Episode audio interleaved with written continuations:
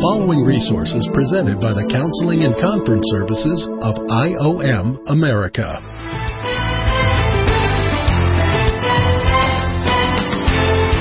Welcome to A Counselor's Point of View. Hi, my name is Steve Phinney, and I will be your host. We want to welcome our online listeners this morning. This is, if you remember correctly, those of you who are listening to our podcast each week, this is part two of identification for the psychological area of life. If you're just jumping in on part two and you want to listen to part one, go back to the podcast library and find identification for the psychological area of life. And I think that we actually put on the title part one. It is very, very critical that you listen to part one if you're going to get the full context of part two. This particular podcast is one of my favorites because we're actually going to be talking about this, the topic of the mind of man and the mind of Christ. I believe, for me, that is the most interesting topic of Christianity. Because everything is birthed in one or the other. Is it not? Seriously. It's either birthed in my mind or it's birthed in the mind of Christ. What I take action on controls everything, right? But see, when we become born again, we're not given a brand new brain. So you say, well, how in the world did Christ's mind get in us? Well, that is an interesting question, and it does need to be answered today. Because you're used to hearing that mind equals brain. Demons don't think like that. Angels don't think like that. Jesus doesn't think like that. Are you following me? Because if you say thinking is brain, biology, you're missing the whole point of the scriptures. Where does thoughts come from? It's a good question. Where are they dumped into? That's a good question. So we got to take a look at that today. The war becomes between what are we thinking, for my thoughts are not his thoughts and my ways are not his ways, and what is he thinking? So if you're a type of Christian that believes that Jesus is an external Savior, He's standing next to you, that's why when I sing praises to the Lord and, and in my prayer time, I don't look to heaven. I may raise my head in worship because it is an exaltation action. But it's all from within. It's a release of the Holy Spirit having worship with Jesus Christ. Shannon, you want to read, because I think you left off at verse 4, right? That's correct. Would you uh, look down, I think it's a verse or two. Or do you think that the Scripture speaks to no purpose? He jealously desires the Spirit which He has made to dwell in us. But He gives a greater grace. Therefore it says, God is opposed to the proud, gives grace to. Now, the verses above that, if you read those, they're heavy duty saying, what is the source of conflict and quarreling among you? Is it not your own members waging war with itself? You want and you have not, so you ask, but you ask with the wrong motive, so that you may spend it on your own pleasures. Do you know that the face is what reveals the heart. It's not the eyes. It's the face. There are over 500 references in the Word of God, the facial expressions. The, the face carries what is in the heart. You can see judgment, hatred, bitterness, disbelief, You can see all of that on a person's face and that's why people avoid social contacts with truthsayers. They don't want people to see the bitterness and hatred and conflict among them. This passage that Jesus' half-brother is, is revealing is basically saying this. What is the source of all of your conflicts? It's very, very simple. You want your flesh indulged. And where does it take us? To this passage that says, do you think the scriptures speak for no purpose? For God jealously craves the Holy Spirit that indwells you. Do you, do you understand that? Your conflicts is stopping God and Jesus Christ having pure, simple fellowship with the Holy Spirit inside the believer. It's all about the mind of Christ in you. And conflict blocks relationship between Jesus Christ and the Holy Spirit within inside your mortal body. That's the point. So conflict and quarrels and arguing and fussing and immorality and all the stuff that James is mentioning is real simple. You're just simply saying, life's about me. Don't you all get it? Read it on my face. I hate you. I don't forgive you. I resent you. I am embittered. So, so if you are, should the whole world be affected by your downtrodden face? They say yes. That's what James is talking about here. Saying life isn't about you. Do you realize there's people that go to hell every day? Actually, Hades. Hell's the final place. Every single day, all day long, there are people dying by the time you take your next breath. And they're going to hell or Hades. You say, what a harsh God.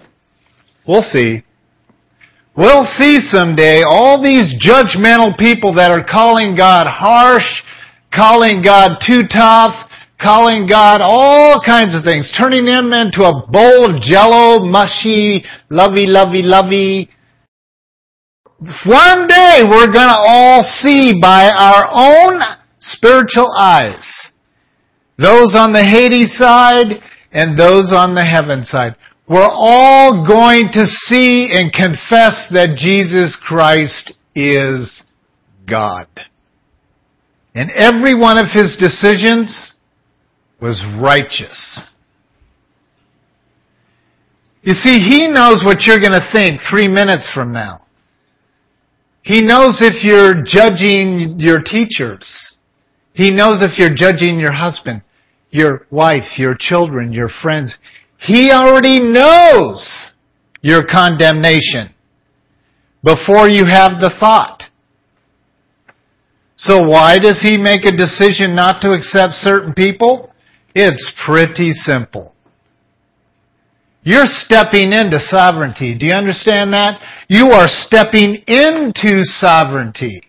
You're not in control of sovereignty. You can stay bitter your entire life. It's not going to change anything. One bitter king is not going to change eternal destiny. It doesn't change anything. In fact, when you get into your 80s and 90s, you wake up one day and go, why have I been bitter my whole life? What was the point? I'll tell you what the point is. You are a person of vengeance. Bitterness is vengeance. And it's saying, I will pay you back for what discomfort you have caused me. And God still looks at that and goes, and your point is, should I change my eternal destination for you, sweetie? And you pitching a fit for 43 years? No, he won't. That's the earth shattering reality of Christianity. God won't change for your fits. That's just the warm up. Now I want to give you the sermon. Before we do that, let's take a look at a scripture. Those of you listening online, this is 1 Corinthians chapter 2 verses 14 through 16. So our sermon today is not on the full chapter. I want to point out to you how Paul closes this letter to these people he is warning about who have switched to worshiping creatures rather than the creator. But a natural man does not accept the things of the, the Spirit of God. For they are foolishness to him. This, this, uh, warning that is directly connected to the Romans in chapter 1, I believe it is, starting at verses 18 to the end of the chapter, Paul is making a connection here that is when you speak of the mind of Christ, when you speak of the mystery of Christ in you, that a natural man who is worshiping creatures is not going to get it. They're simply spiritually appraised. They're not going to get it. You cannot expect unsaved people natural people, people of nature, to get it. Now that raises a very interesting question. Why not? I know some very, very bright unsaved people. I know because of the work that we do in creation scientists, uh, creationism versus science, some very, very, very bright people. And they're dead as a doornail when it comes to understanding uh, having the mind of Christ in you. They don't get it. What are you talking about? So before we move forward, you need to understand the passage out of Romans chapter 1 about people worshiping creatures is directly connected to them not getting the greatest mystery known to the body of Christ. When we look at the full passage of 1 Corinthians, we actually get to see the fact that God actually reveals himself through spiritual thoughts and spiritual words. Well, natural man doesn't get it. So when someone asks you, well, Phinney, where'd you get that insight on blah, blah, blah? I just say, from the Spirit of the living God that lives in me. Oh yeah, really? When people talk to you like that, it is evidence they're not saved. See, when you have the mind of Christ in you, but you've never been really trained on what it really means, you get it. You hear truth and you go, yes.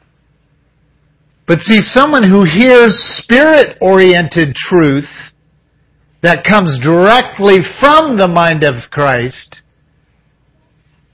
if they're not saved, they don't say, yes.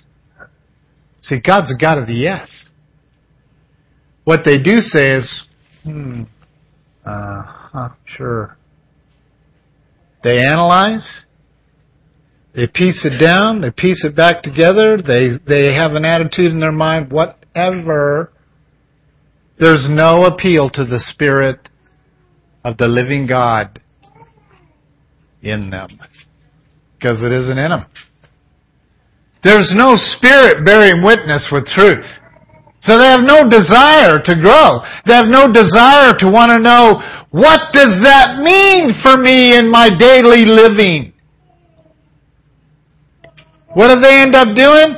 Defending that dogs go to heaven. But anyone who debates me, I step back.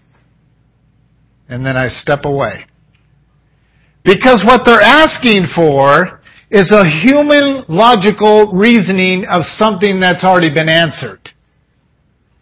They're not asking questions on, could you help me understand this uh, passage on, you know, no, that's not what they're doing. They're debating the Almighty God in what He has stated, stated to be the truth, to set people free. They're debating God. What you do unto the least of these, my brethren, you do unto God. It isn't about us. So when someone is debating, they're testing God, I step back. But if they want to have a healthy discussion about the Word, I step forward. See, a natural man does not accept the things of the Spirit of God. They just don't. And those of you who are listening from other countries, I'm telling you this day, this hour, you mustering up your interpretation of the scriptures is nothing more, nothing less than you revealing the ignorance of your natural man. It is the Spirit of the living God that owns the truth, who is the truth, who speaks the truth, reveals the truth. You don't get to go to heaven unless the Spirit reveals it to you. You don't get to do anything of the Scriptures unless the Spirit reveals it to you. Simple. You have no control. You can work and work and work and work and work to figure out the scriptures, and you're not going to get it. Like my buddy who has three master's degrees in Bible and translating things over to whatever language, and he was not saved. I just simply looked across the desk and said, his name is in the back of, in the front of Bibles. And I said, when, when did you receive the life of Christ? Let's just start there. Well, it just depends on your definition. Well, did you grow up in the church? Well, yeah, my father was a scholar. Well, I didn't ask you if your father was a scholar. When did you receive Jesus Christ? He says, well, I grew up in the church. So I said, because you rented a pew, you're going to heaven? Now, this is a very, very, very bright man who's been translating our scriptures. And he's a natural man. He's as dead as a doorknob spiritually. Those of you who know the story, he received Christ that day. He's more than a translator today. He understands the Word because the Word lives in him and bears witness with what he reads. Translation came alive for this guy. If you're a natural man, you just can't understand the Spirit. For they are foolishness to him or her. And he cannot understand them because they are spiritually appraised. Read it for yourself in the Greek. They are spiritually condemned. Means you go to hell. Nobody who's going to hell gets one letter of the law to take with them.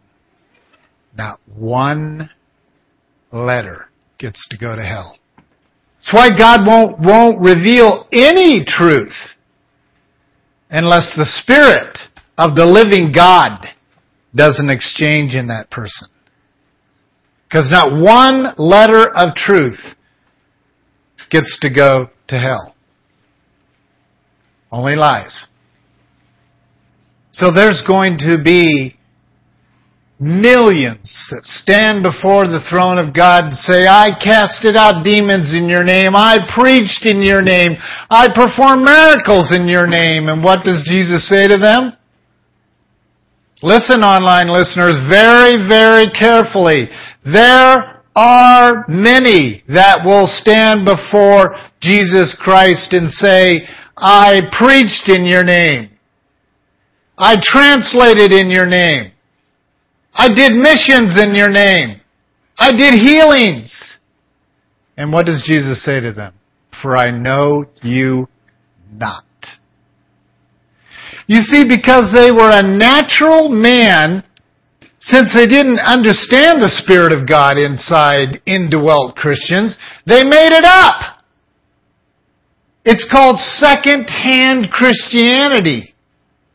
They're living off their husband's Christianity. They're living off their child's Christianity. They're living off their pastor's Christianity. As for the sake of my friend, he was living off his daddy's Christianity.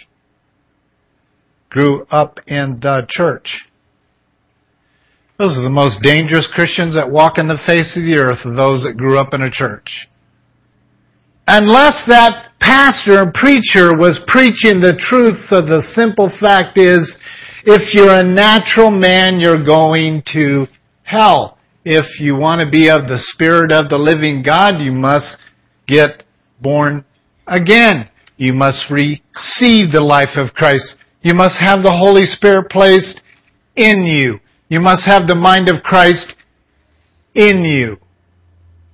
You get those simple pieces, no matter what church you grow, grow up in, you've got yourself a good preacher. Not rockababying, lullabying, lying to body members, saying they're going to be okay. Because they're good people. Good people go to hell every single day by the time you take your next breath. Someone went to Hades. Doesn't that bother you?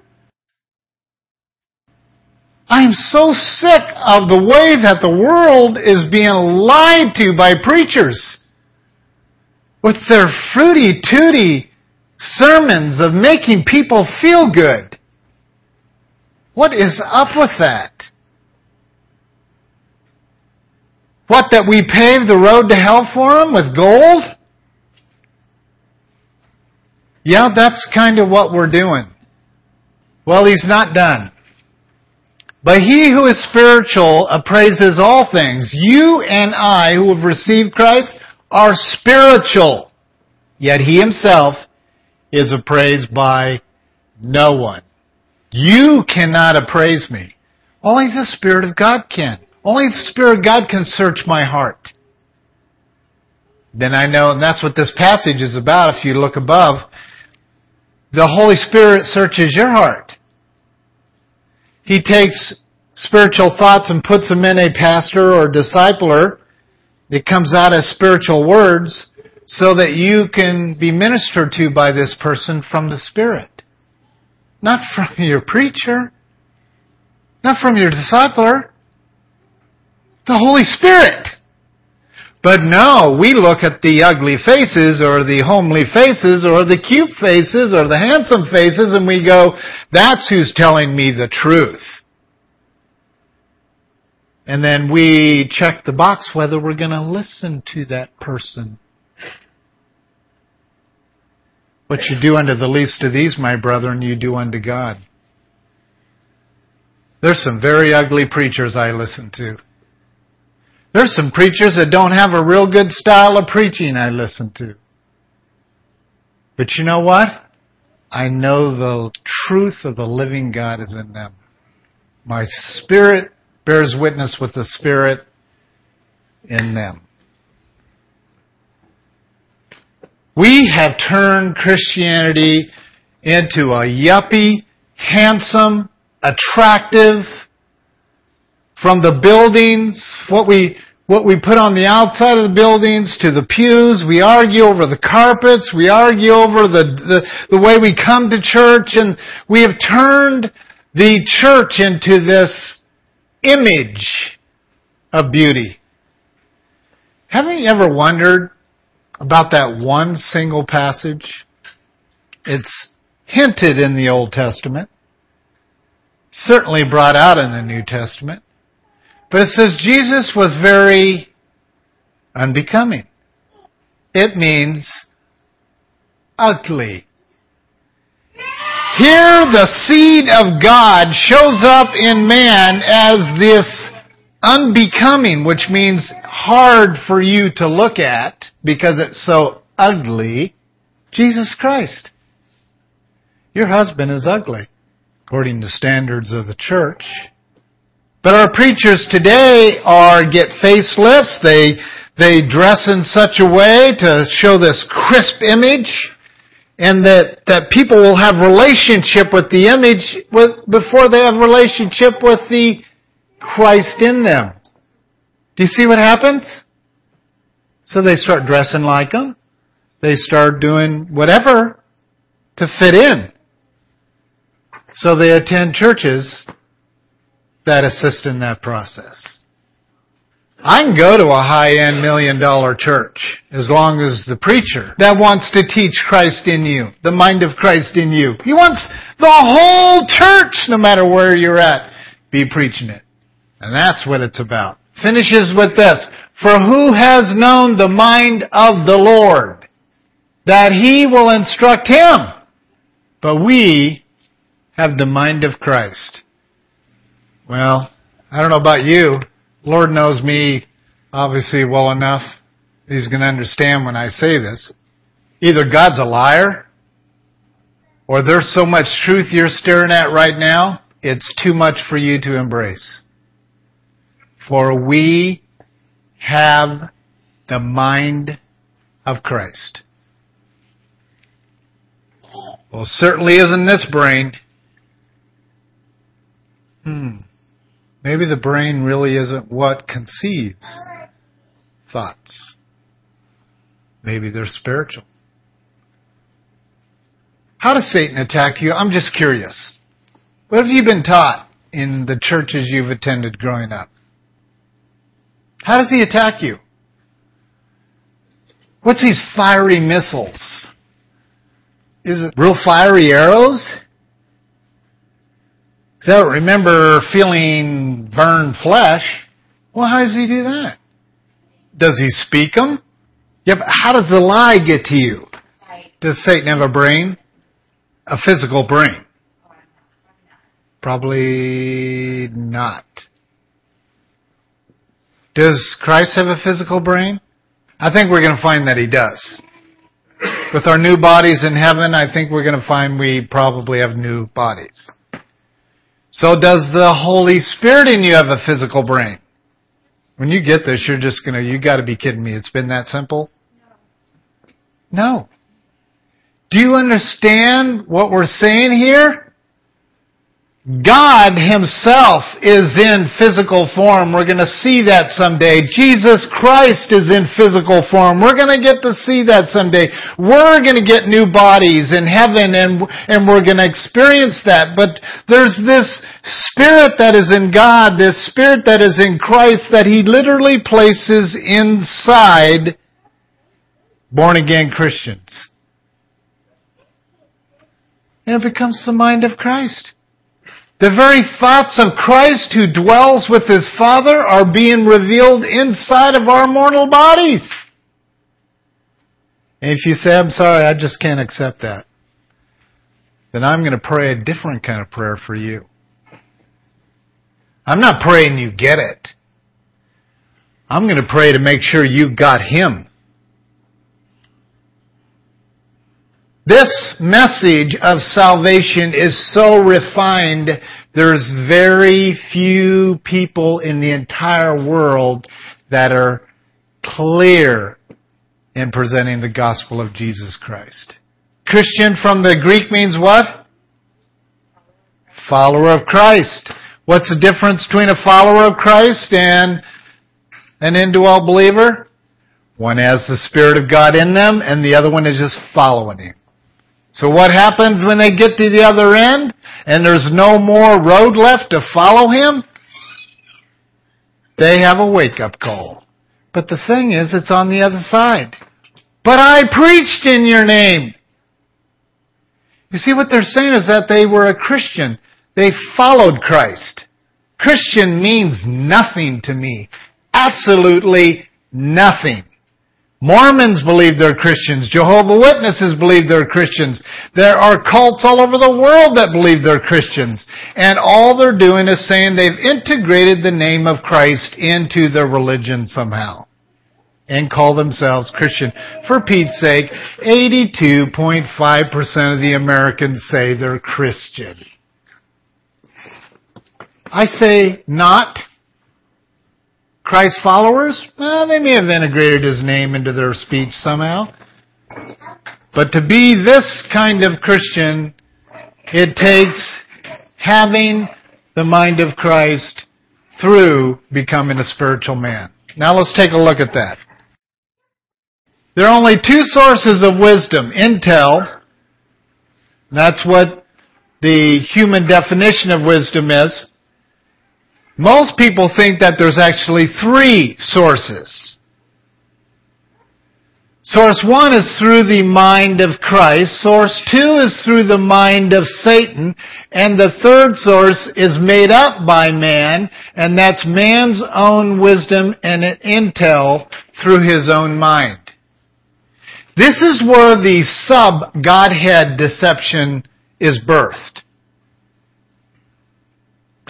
You see, if you think your own mind can conceive its own destiny by your own choices. Oh, I could be rich. All things work together for the good that love.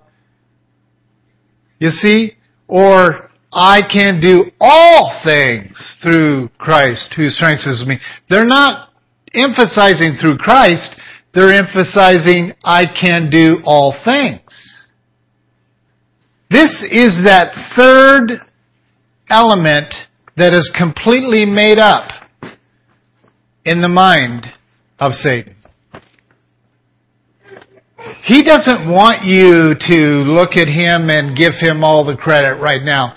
He want, loves secondary credit during the emergent phase of the church.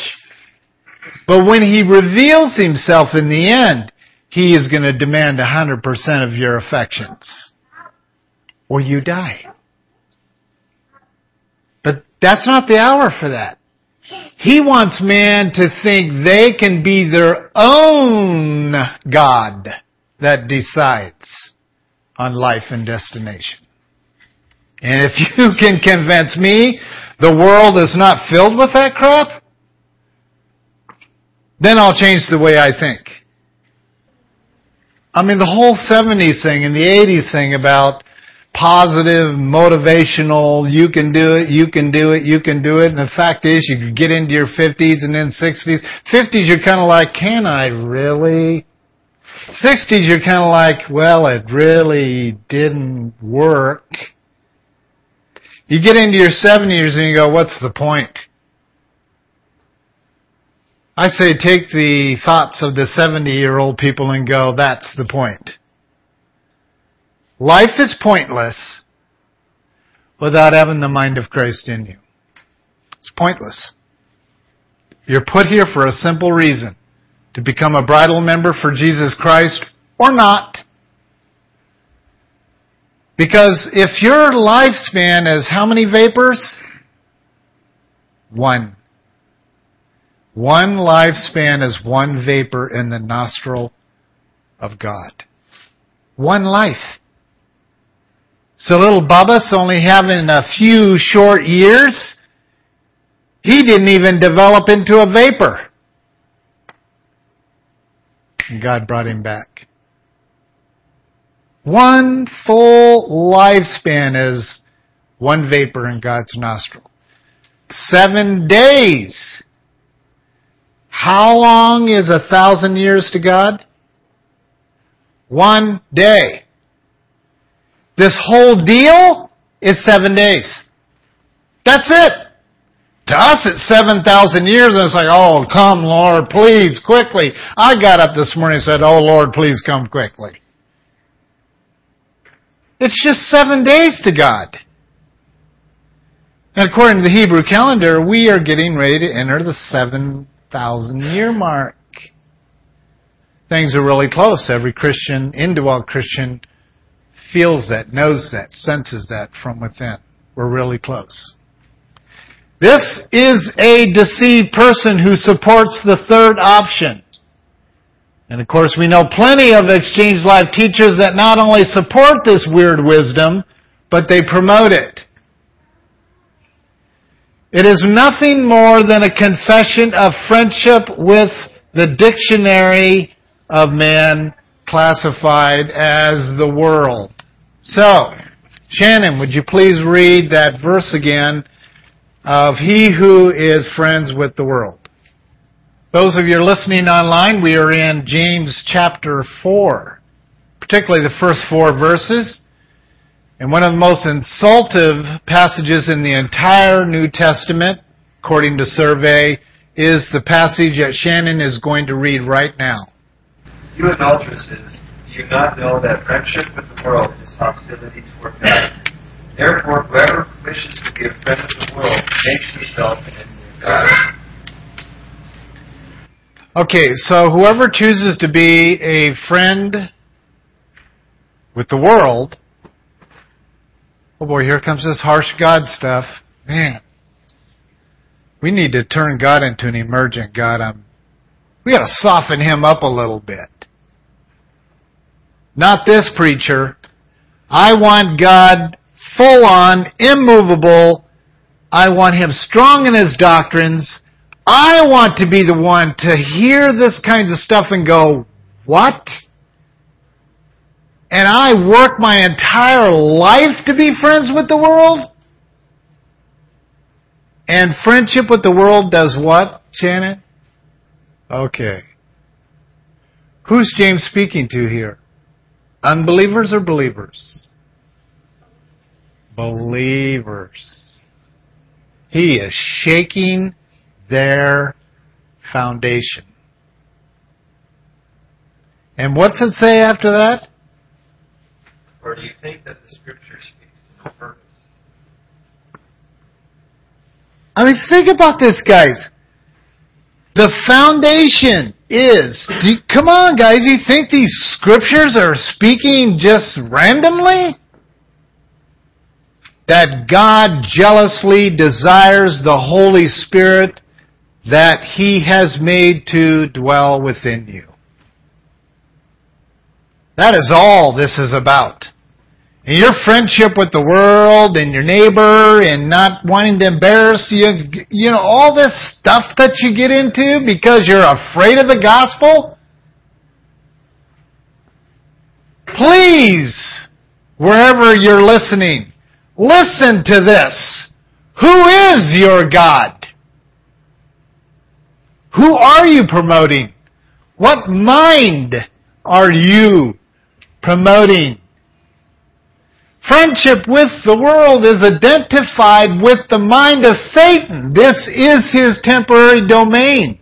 It will become his permanent domain. Do you realize that? God's gonna snap open the globe. If you've read the book of Revelation, you're with me on this. He's gonna snap open the globe. The molten fiery lake of fire will just be waiting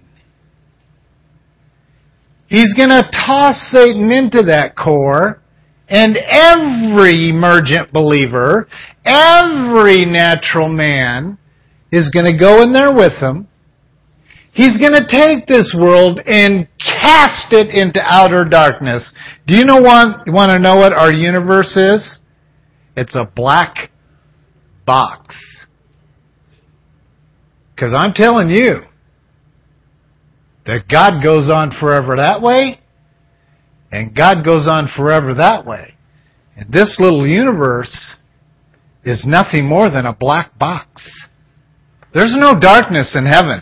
That all the stars are turned out in, in the end, if you've read the book of Revelation. The sun's turned off. And he takes this globe and he tosses it into outer darkness. Nothing, nothing shall light that planet again but the fiery hell within its core. Now where we're going, this new heaven and this new earth, oh boy, it will be an absolute, beautiful, eternal, lit up by the Shekinah glory. You will find no darkness anywhere. So for these people to come along and reinvent Christianity, and they think it's their own doing, their own intelligence, their own ideas, this copyright thing that we throw on us, stuff that we write and publish and whatever, is to say you can't steal my material. But that is what we believe. Why, why have people pay for this? Paying for the gospel. I don't think that's the brightest way to do this because it isn't mine. It's, it's not yours. It is His. That all is born through this worldly concept of ownership. I own this. You can't have it unless you ask for permission. There's only two sources of wisdom. Shannon, go up to chapter 3 and read the last three verses of at, at the end of that chapter. For where jealousy and selfish ambition exist, there is disorder in every evil thing. But the wisdom from above is first pure, then preachable, gentle, reasonable, full of mercy and good fruits, unwavering, without hypocrisy. And the seed whose fruit is righteousness is sown in peace by those who by those who make peace. Now we have two sources he's talking about their wisdom. The first source he's saying is those who are suffering with jealousy and selfish ambition. That wisdom is earthly, natural, and what's the other word used? Demonic. There's no human there. There's no human in it. Earthly, natural, and demonic.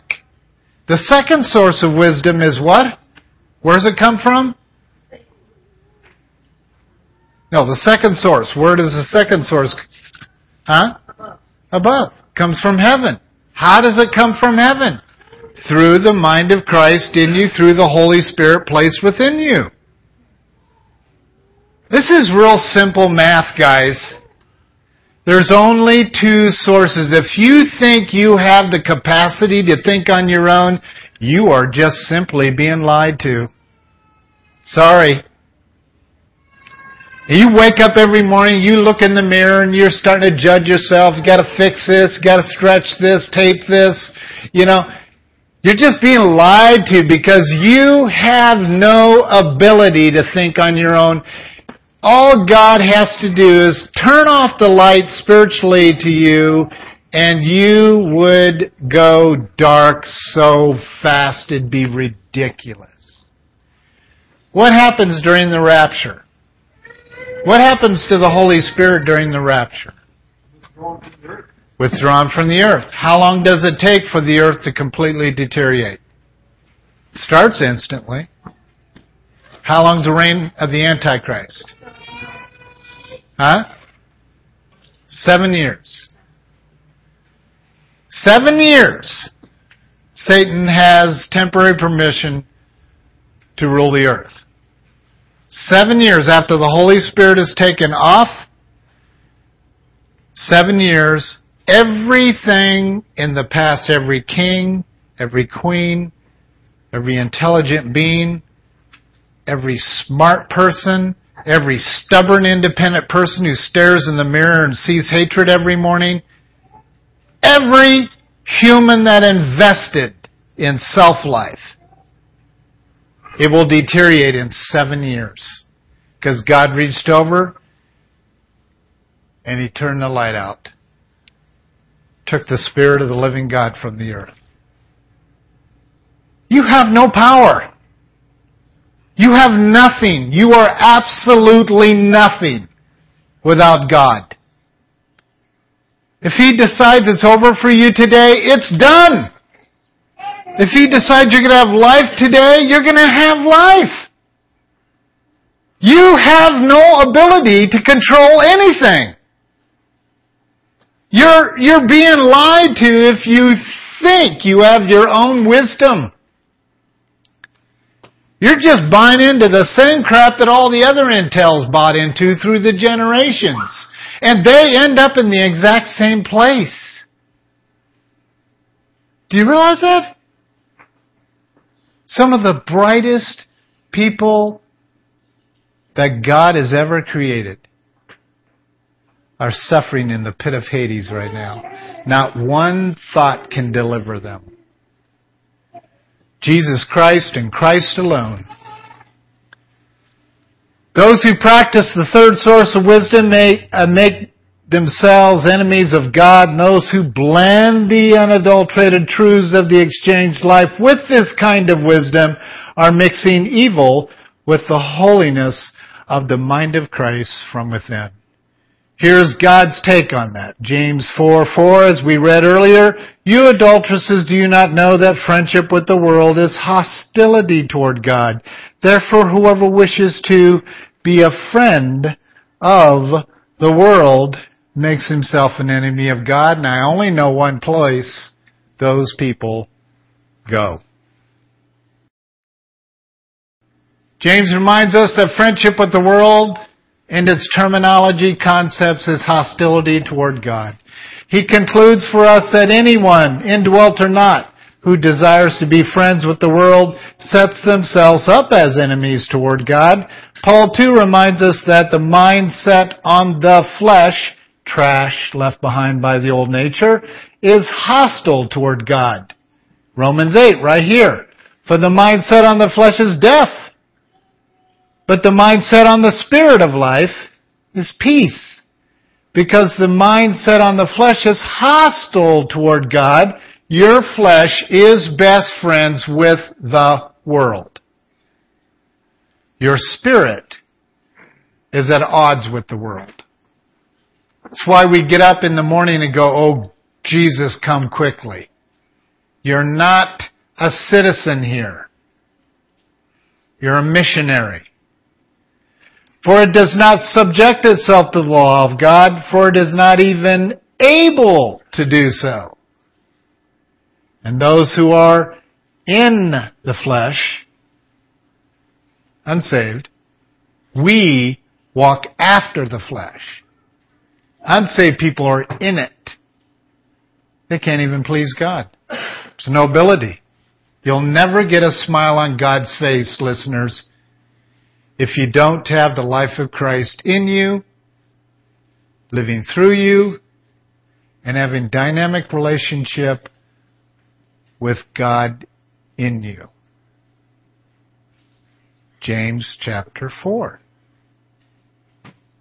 It's about you.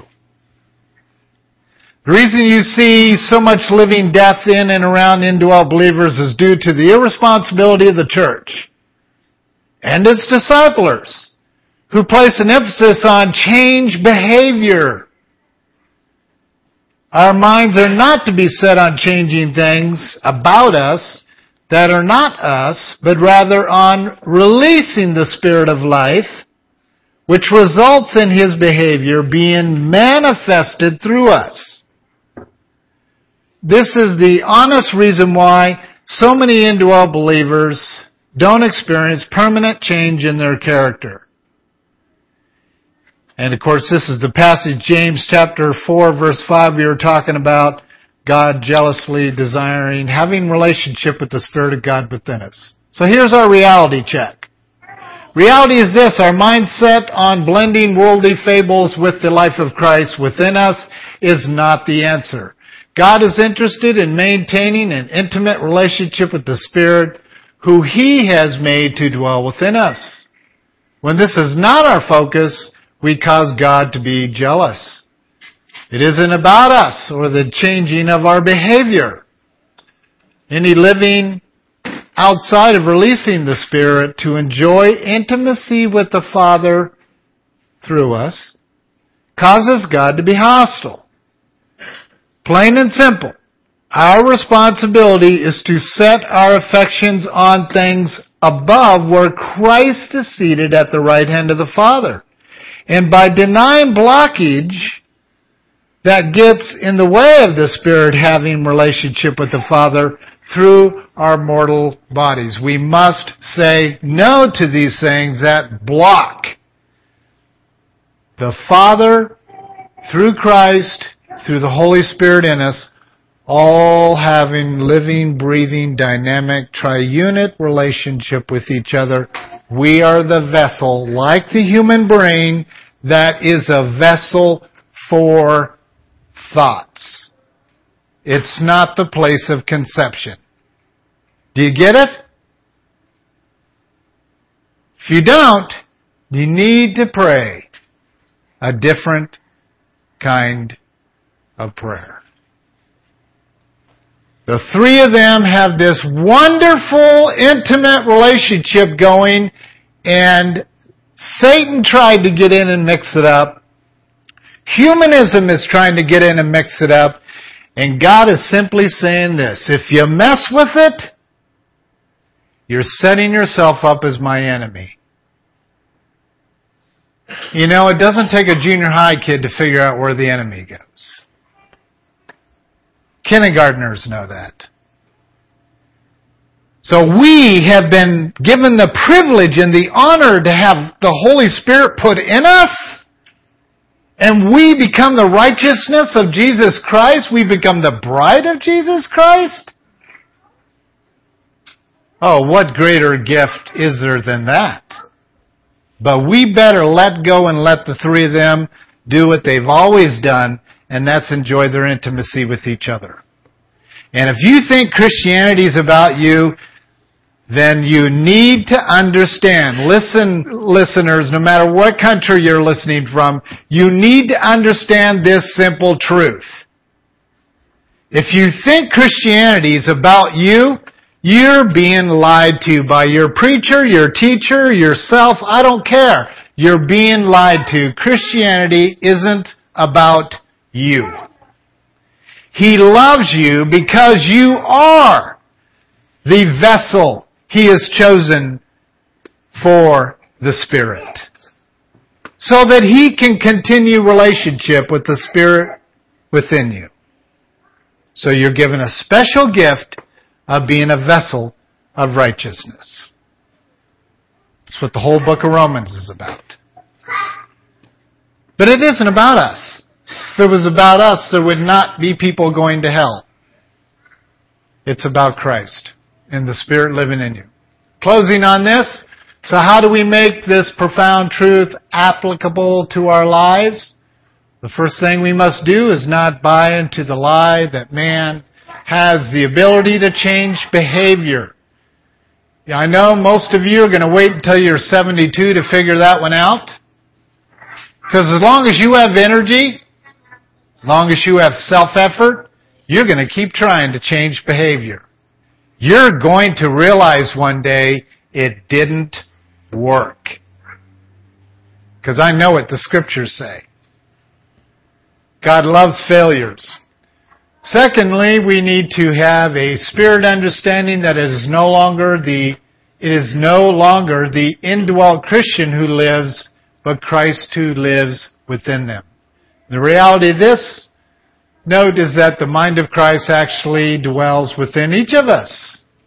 Let this mind be in you, which was also in Christ Jesus. My daily goal is actually to know nothing in my mind that is outside the fact that Jesus Christ actually lives in me, to embrace the experiential truth contained within my blessed understanding of the co-crucifixion of Jesus Christ. Galatians 2.20. So when I preach, teach, disciple, or whatever, it has to be absolute, utmost important to me that any words that get out of my mouth that people need to forget if it has to do with something other than the mind of Christ. But anything that comes from the Spirit of the living God needs to be remembered for eternity. Nobody can reveal the truth to us, no matter if they're a strong preacher or a weak preacher, whatever that means. But the Holy Spirit is one that reveals the truth. So Father, I pray this day that nothing would be remembered that has come from any words, Father, other than the Holy Spirit revealing them in us. Father, I know that there's been some online listeners that uh, are really struggling with wanting to push away from this message, wanting to get away, wanting to stop hearing these truths, particularly those who have worked their entire lives of being friends with the world. And I pray, Father God, in Jesus' name, you'd set that person free. You'd release them from the world's attachment. And they become real, rich children of the living God. And God, you and I both know that that can only take place through the great exchange. Christ in us and our old self being put on the cross. So Father, please, emails have to be sent or conversations have to be had to explain some of the details of how to truly receive Jesus Christ into our mortal bodies to literally house the mind of Christ. I pray that they would send those emails. Father, I pray those phone calls are made or that they would get to someone to truly have true salvation explained to them. So Father, we thank you and honor you and bless you for what you have given to us today in Jesus' name. Amen. This resource has been presented by the Counseling and Conference Services of IOM America. For more information about our ministries, visit us online at iomamerica.org. That's iomamerica.org.